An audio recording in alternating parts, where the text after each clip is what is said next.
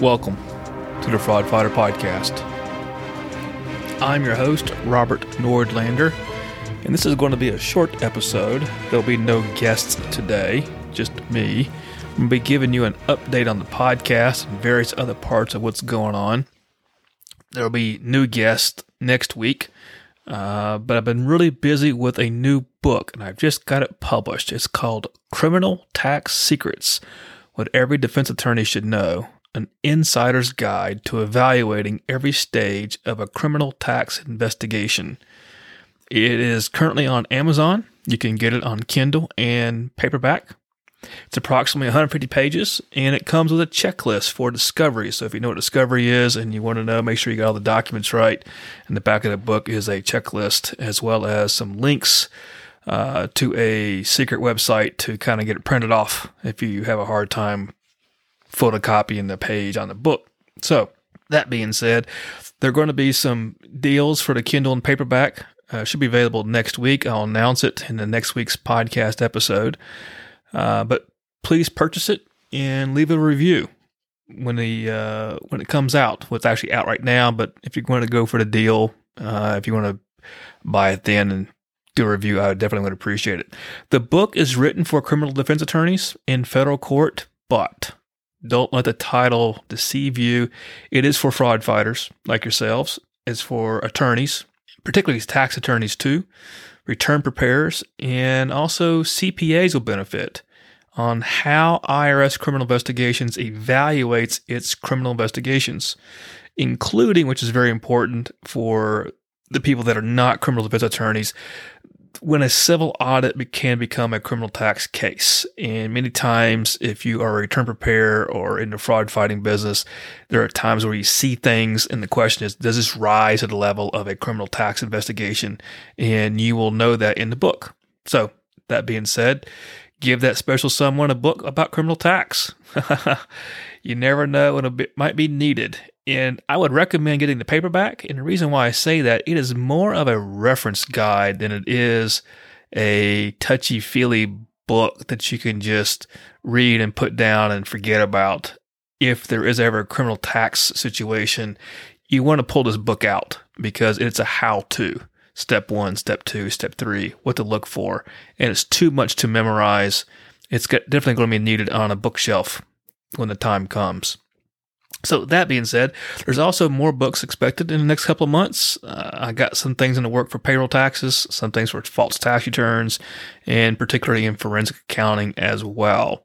And a new sister podcast has been developed to go along with the book. The podcast is called Criminal Tax Files. It is also going to be on Spotify and Apple and all the other major podcast directories. The podcast is really shorter clips, let's say about 10 minutes, 12, max probably 15. The purpose of it is to give you information about the various aspects of the subject of criminal taxes. If you are interested in into this type of industry, what is willfulness? How does CI to conduct its investigations?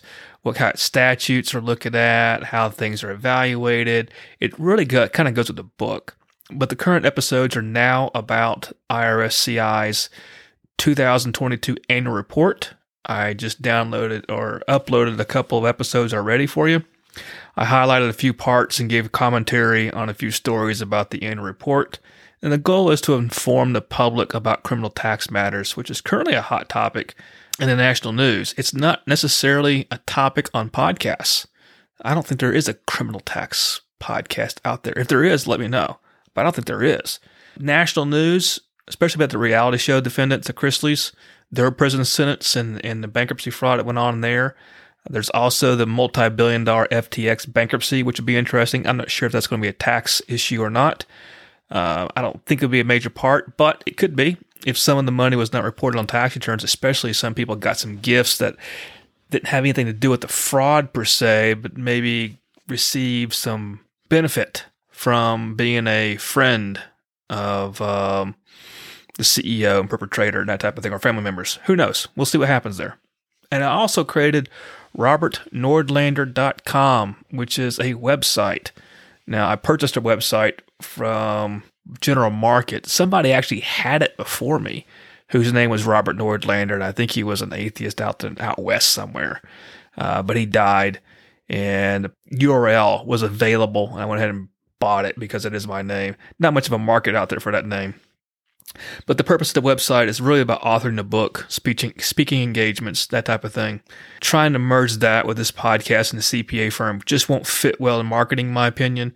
So I had to go ahead and create an author's webpage, which is robertnordlander.com. So we'll see how that works out. Uh, next week, we'll continue with the regular s- scheduled type of format, uh, the Fraud Fighter podcast. A few guests are already lined up and shaping to be a good end to 2022 and a better start for 2023. Thank you for being out there and for being a listener. I do appreciate it. The downloads are always increasing over a period of time, so it's doing really well, really well for this type of niche. Uh, so th- thank you for being a listener. You make it all happen, and I appreciate it. I really, really do. And have an early Merry Christmas and a very Happy New Year to you.